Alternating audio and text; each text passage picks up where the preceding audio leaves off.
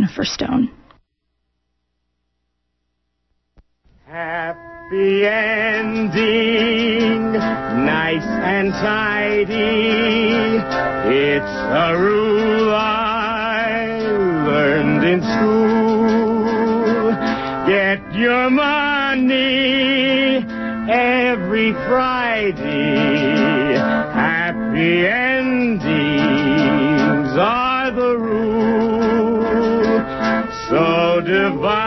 up. Those in darkness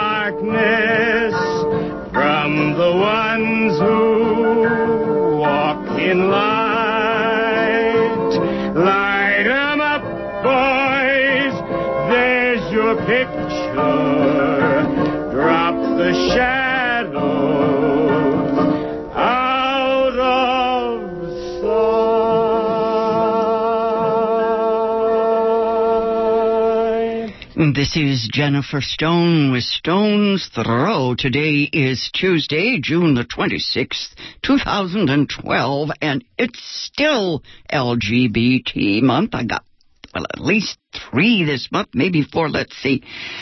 Anyway, I want to stay with the, the great writers and thinkers because all of us, well, those of us who think about these things realize that an artist is always androgynous to one degree or another, what Virginia Woolf calls man womanly or woman manly. You know, uh, the whole person. Uh, I think a lot of people are confused. They think that an androgynous means, you know, that you're hermaphrodite. No, no, no, no, no, no, no. It's it's more, more of a person. Uh, you know, there's nothing more boring than writers who are strictly masculine or strictly feminine. You know, ho hum.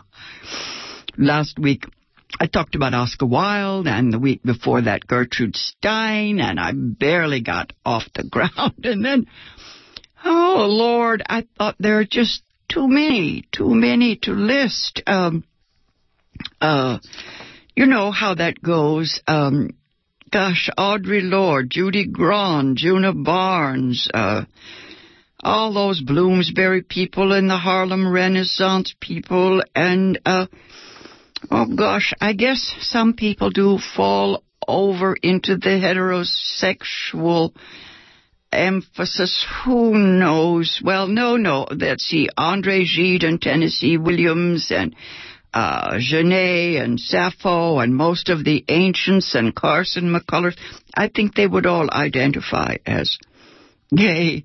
A friend of mine told me years ago that um, uh, some of my books were in the gay section of the San Francisco Library, and I thought, oh dear, I better fix that. Uh, I was going to say, uh, God knows, um, perhaps there's still time, although I'm pushing 80, but I think, yes, if, uh, if such an event should occur, if I should find myself, uh, tangibly part of the gay community, I will alert the media at once. Anyway, uh, this week, uh, this week, I wanted to go back to Gertrude and Oscar. I was delighted, uh, affirmed this week when Tavis Smiley and Cornel West talked about Oscar Wilde on their show. They even read the work that I used last week, um, De Profundis, the great essay or letter that Oscar Wilde wrote in prison. All of his delightful, uh, light-hearted work was behind him, and he wrote this letter to his lover, the young Lord Alfred Douglas Bosie, the young man who had got him into all the trouble that got him two years in prison for the love that dare not speak its name for sodomy. Uh, those of you who are familiar with Oscar Wilde know that uh, this young man used Oscar Wilde to do battle with his father, uh, the Marquis of Queensberry, the the mega masculine, megalomaniacal um, uh, dude. Uh, Oscar is of opinion in De Profundis that uh, this young man, young Lord Douglas, uh, hated his father more than he loved Oscar, and that this was the tragic flaw, the problem. Who knows? Who knows? There is, as I said last time, I think some self-pity in De Profundis, but basically, what's important about this, uh, this, what would you call it? Um, uh, I would call it um, Oscar's, Oscar's, uh, what is it? It's, it's his his statement of what life is all about. I'm sure we could say it better than that, but uh, what Cornel West loves about this uh, essay is that Oscar compares the life of Christ to the life of the artist. And of course, Cornel West says he's often taken to task for being a uh, convinced or um, what is that? Uh, well, he he practices Christianity with a whole heart, and uh, of course, some intellectuals find this to be a problem. I don't know. I guess, what is it? I guess it is a problem. I don't know why it's so difficult for some people to uh, think in terms of a metaphor. I'm sure everyone can find other names for God. Uh, in any case, uh, it's exhausting, and I do want to jump into Oscar Wilde, but this week I I tried I was trying to distill Oscar Wilde and Gertrude Stein and these people who really are after what I would call uh, is it the miracle, the magic, the higher self. What is it? Gertrude always said, uh, genius is what happens when you're looking for a way out. Right. You know, she just declared herself a genius. And so did Oscar, and then they, they ran away from the, uh, let's call it the, the social, the social, um, uh, what, what is it? The meanness that surrounded them. Uh, Gertrude, um, let's see, she was born 1874. Oscar is a generation earlier. He died at the turn of the century, and uh, he sure picked a bad time to to um, run in the face of the British literary establishment. I I don't know. I I think maybe he was he was reckless. Um, I think he should have kept his eyes on the prize this week. I couldn't, I just couldn't get my mind around some of it. I was just distracted by all of the socio-political madness of our own time, and I kept thinking that there must be something, uh, something about what's happening now that needs fixing. We should put that first. And I watched an HBO show called Newsroom, and I thought, what would Oscar Wilde think of this effort, this this this attempt at satire, this attempt to mock the uh, media culture of our time. Yes, uh, uh, I read uh, a little bit of the importance of being earnest, and I thought, no, no, no, no, no. Newsroom is not a good satire. Uh, it's a kind of show that tries to tell us that things were better back when things were worse. Um, they keep sticking in little little um, oh, little lectures about how uh, America used to be a nice place to live. Oscar Wilde would never have been that foolish.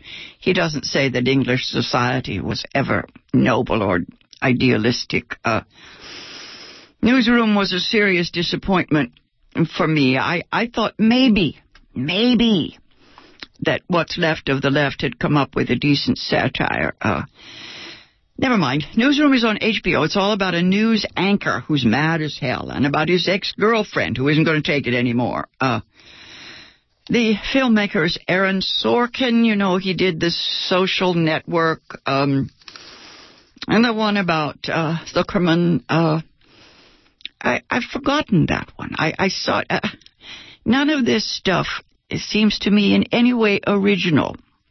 The worst thing about newsroom is that what they do is they resurrect the uh, the recent past. You know, it, it's fun for media junkies. Uh, it it tries to show us how noble media people, news people coulda, shoulda, woulda been if they had handled things properly. The first episode, it's a 10, 10 hour series, uh, is all about that oil spill in the Gulf of Mexico. You remember British Petroleum. the, uh, I remember reading The Little Mermaid at the time. I actually lost sleep for weeks over that mess. What a terrible tragedy. Uh, anyway, um, check out the review in the New Yorker if you uh, care about um, care about resurrecting satire, the media. Uh, newsroom is all about the liberal elite and about making clever wise cracks. Sad, sad, sad. I don't know. Uh, surely, uh, witty intellectuals could turn a phrase better than uh, well, there, I guess, Fiddling Wall, Rome, Burns. Uh, I kept thinking of Dorothy Parker, right? The mistress of mockery. Yes, Dorothy Parker could have done a good job uh, on today's media. and of course, she she would know that Oscar Wilde uh, was what do you call that? Uh, the sort of mind that could handle it. Dorothy Parker writes, If with the literate I am impelled to try an epigram, I never seek to take the credit. We all assume that Oscar said it. anyway, I guess uh, the revolution will not be televised, and we're not going to make the world safe for satire. Uh, that demands real talent. I think these days there's nothing left to do but to just state the facts over and over and over again. Uh, maybe it's asking too much of today's writers. I think they're spread way too thin. Uh, Newsroom actually might have been okay as a feature film, but uh, ten hours, no way. Um, I I don't know what we can do with media. I guess Bill Maher's show is about the best we have. Um, I quit watching Saturday Night Live years ago. Uh, I'm afraid that um, giving speeches about how cynicism is just proof of our shallow sensibility. You know, how cynicism comes when we're tired of being ashamed. Uh, yeah, I, I, think we can just leave that to me. I don't think um, television writers going to handle it. Uh, I think if you want clever lines, uh, just curl up with the New Yorker, um, or they review the latest book on Barack Obama. There are excerpts from that book in the June issue of Vanity Fair. Uh, good stuff there. I'm afraid we got to go back to print media if you want something that we can call uh, liberal thought. Uh, there's also a good article on the movie Hunger Games in the New Yorker. It's all about society's war on adolescence, pity the teenager in today's world. You know, teenagers are either suffering martyrs or conquering heroes, extremes of emotion. Uh, you sift through the mass media today and, uh, I don't find any effort to empathize with teenage youngsters. Um, maybe, maybe a few. The two boys on Weeds, some of the, some of the shows, um, once again on the premium channels. Uh, remember always that half of the teenagers in today's world, both on television and off, are female. And that these are the citizens who are going to give birth to the next generation and that what happens to them is going to happen to the world. Uh, they might need a little help. Uh, Anyway, uh, I'm looking for the young people who have learned how to speak for themselves. Uh, there's a, a wonderful tagline, the article on um, the new book about Obama. Apparently, the uh, well, the, the question Obama has reached the stage of life when he is able to ask a decent question. He, of course, has no answers, but he is able to ask the question, what have we done to create these hard-hearted kids? I would say who broke their hearts, you know, who, who gave them a world that has made them, uh, so sad, so broken-hearted. Uh, anyway, my gay literary saints know all about the need for empathy. Uh, from James Baldwin to, I'm trying to think who would be our living, our living gay saint. Maybe if you know, Tony Kushner, I guess. Angels in America. There we go. That's the one. Tony Kushner, Angels in America, Perestroika, those plays. That's what we had in the new millennium, right? Anyway, Oscar Wilde was probably, what is it, the first of our gay celebrities. Profoundly humanist, if that's still the word. Um, Gertrude Stein was always misunderstood. I think of her as a lover. Uh, she talked about a lost generation, and people thought she was talking about the decadent world of jazz and booze and all that. And that was not what she meant at all. She said that her lost generation, she said, she learned that phrase or expression from a, a French hotel keeper, he told her that the lost generation was all the young men who had been taken away from their families from women and sent off to war at the age, you know, say 17 to 25 in the strategic years when they needed to be tenderized and humanized and they were lost because the women in their lives had been taken away from them. Uh, from Timothy McVeigh on to the, the most recent, uh, what would you call them, uh, psychopaths, sociopaths. They're all in the news. Uh, you will also find in Gertrude Stein's story Malanta uh, all these profound, uh, emotional, uh, what would you call it, dysfunctional development. She writes over and over again about what happens to uh, the heart of the adolescent.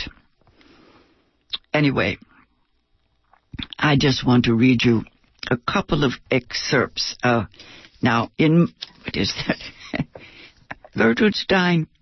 Uh, she she is what I would call the humorist. She sticks to uh, Oscar in De Profundis is profoundly sad, whereas Gertrude, uh, Gertrude goes on, uh, what is the word? Uh, making fun of everything and everyone. Uh, in Malantha, of course, Malantha is a black woman in the late 19th century, and of course, uh, she dies in the end because that was the master narrative of that time, but uh, uh, she is, what is that, suicidal. She is torn apart because she has a very dark skinned father and a very light skinned mother. And uh, her best friend is a woman called Rose uh, Johnson, who is all black and therefore who has a whole soul. Ah, no, yes, no pain. Rose Johnson is a individuated whole person. Here we go. Melantha. Melantha means black flower. Melantha told Rose one day how a woman whom she knew had killed herself because she was so blue. Malantha said sometimes she thought this was the best thing for her herself to do. Rose Johnson did not see it the least bit that way. I don't see, Malantha, why you should talk like you would kill yourself just because you're blue. I'd never kill myself, Malantha, just 'cause I was blue. I'd maybe kill somebody else, Malantha, 'cause I was blue, but I'd never kill myself. If I ever killed myself, Malantha, it'd be by accident. And if I ever killed myself by accident, Malantha, I'd be awful sorry. I remember being told by some uh, astute young feminists that Malantha is a bit racist. I have no idea. Uh, well, so is Porgy and Bess, I guess, but uh, I like the rhythms and the rhymes about, uh, well, the uh, the passion. I think that uh, if literature is the history of love, Malantha is what Gertrude Stein says it is, the beginning of modern fiction. F. Scott Fitzgerald carried a copy of it around with him. You can find it in a book called Three Lives. There's three separate stories about women. One of them is the story of Malantha. Richard Wright loved it. Uh, he read it to some black construction workers and said that they recognized the characters. They roared with laughter over the language. Anyway. Uh, I think that Malantha is what we call a fatherless book. Hmm. Some critics insisted that Gertrude Stein was reading Flaubert when she wrote it. Nonsense. If you're only going to read one book, one small work of Gertrude Stein's, check out Malantha. Here we go. Let's go back to Oscar. Oh, I've run out of time so fast. This is just a bottomless pit, dear Oscar. He wrote, Women, women have a much better time than men in this world. There are so many more things forbidden them. and then, oh, my, my favorite on women by Oscar, he says, all women become like their mothers. That is their tragedy. No man does. That's his. I think that's in uh, the importance of being earnest. And some productions I've seen that cut. I don't know why. I don't know why they always cut the best stuff. Uh, anyway, uh, let me grab de profundis here because I, I, it's funny. I have a lot of trouble with Oscar Wilde. When I try to read his fairy tales for children, I just break down and cry. His first big success with the fairy tales was The Happy Prince. You know, the one about the, the little sparrow who takes the gold and the jewels off a statue and gives it to the poor, the little bits and pieces, until the statue of the little prince is uh, just drab and dull. But of course, uh, yes, the little broken-hearted sparrow lies at the feet of the, the foot of the statue, and uh, it is dead there because it's exhausted from having done the the work of Christ. Yes, uh, I think I read a little bit of the introduction to my complete works of Oscar here. The introduction in my copy is by uh, Oscar's son, Vivian Holland, written long, long ago. Uh, as I told you last week, the uh, sons and the wife of Oscar Wilde changed their name. They went back to mother's maiden name, Holland. And the grandson has not yet decided to go back to the name Oscar Wilde. Uh, yes.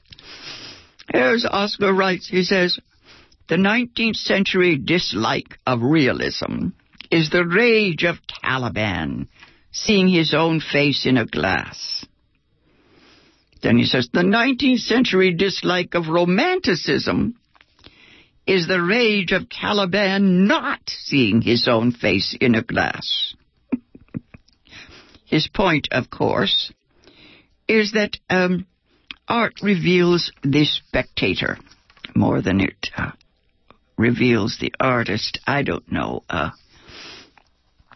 so interesting, the psychodrama. Psychodrama, yes. Take your friends to the theater or to the movies and you will discover who they are very often. It's a great mistake. Um, mm, here's another. Oh, Oscar, yes, I used Oscar's lines here for my own memoir. All right, my favorite epigraph is from The Harlot's House. Oscar Wilde long poem The Harlot's House. We watched the ghostly dancers spin to sound of horn and violin like black leaves wheeling in the wind. Ah. here in De Profundis, Oscar writes that uh, it is tragic how few people ever possess their souls before they die. Nothing, says Emerson, is more rare in any man than an act of his own. It is quite true, says Oscar. Most people are other people. Their thoughts are someone else's opinion, their life a mimicry, their passions a quotation. Ouch! There we go, that's it.